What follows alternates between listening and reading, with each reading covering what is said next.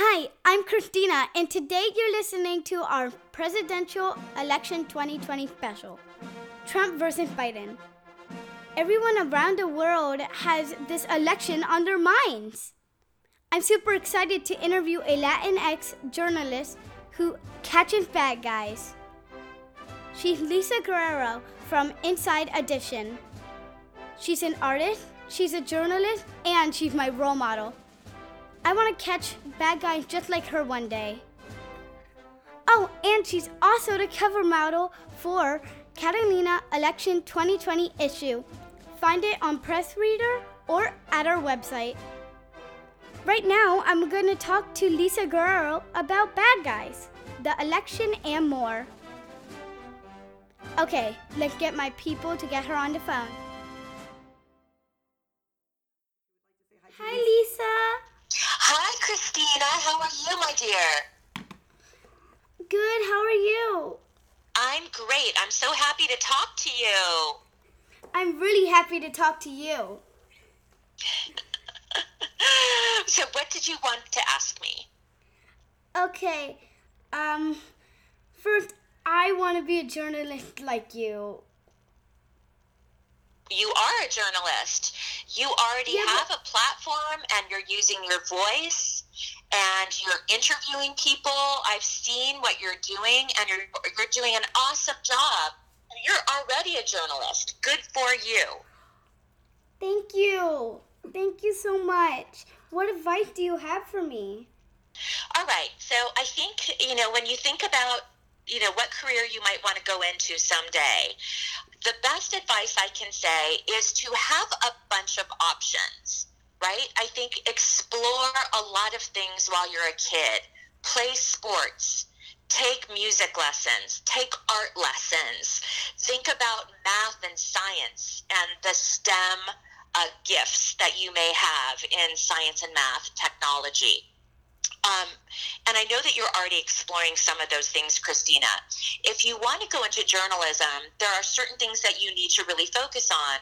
Of course, you know, what you do as a journalist is you tell stories and you interview people and you either write or speak. And through those skills, you're going to inform your listeners or your readers about an issue. So if I wanted to be a journalist um, and I was a little girl, I would think about really focusing on reading and writing. I would start creating a journal and write to yourself every day. It's like a diary, right?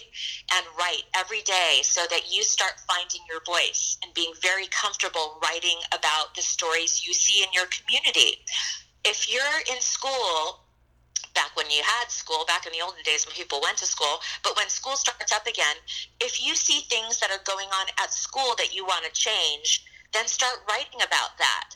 Think about writing for your school paper. Think about, you know, doing a radio show about what's happening at your school. So there are ways that we can all tell stories at all of our ages and wherever we live and everybody has you know uh, a way to tell stories so if you want to be a journalist someday focus on on all of your skill sets but especially reading a lot and writing a lot That's great advice. Oh my god. do you write a journal do you keep a diary and do you write things down No, but I'm going to. Yeah, start doing that because you know it will really strengthen your vocabulary. Uh, it will strengthen your ability to critically look at things around you and to think about how to express yourself. So I think keeping a journal is really important. And someday, Christina, you'll look back at your diary, at your journal right now, at the stuff that you're writing, and you're going to look back and you're going to be amazed at how many things you've experienced and how wonderful your life was and, and how creative you are. And I think for adults to look back at what we wrote when we were kids is so wonderful. So definitely start doing a journal. Oh yeah.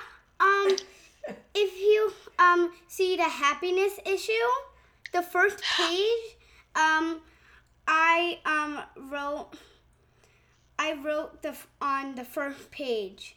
An That's article. wonderful. article. See, you've already written for a magazine. You're already on your way to a wonderful career if this is what you want to do.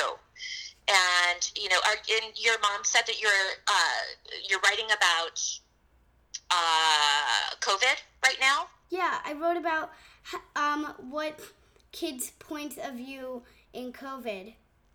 That's a wonderful, wonderful topic for right now. And you're doing, again, Christina, what you're doing is you're seeing things from your perspective that are happening in real time. So you are, you know, you are writing about the news. So you are a journalist. When you write about things that are happening to you and around you and the things that you see, and you're giving your perspective or reporting about what you see, then that is part of the job of a journalist. So you're already doing that. Good job. like, thank you so much. Thank you, thank you, thank you. You're welcome. If I was there, I'd give you a big hug. Someday, when all this COVID stuff is done, then I want to meet you in person and give you a hug. Oh, so do I. My second question is why should I care about this election? I'm only nine. That's a great question. Why should a kid care about an election that they can't even vote in yet? Well, here's why. You are the future of this country, and the issues that people are voting for or against right now will affect your future. So when there are questions on the ballot about, uh, you know, propositions in your community or your state, or things about climate change, uh, personal freedoms, uh, social justice issues. These are all issues that will affect you someday and probably very soon. So you should care. If you're a kid, you should ask your parents. Are you are you registered to vote? Are you voting in this election? Who are you voting for? And why are you voting for them?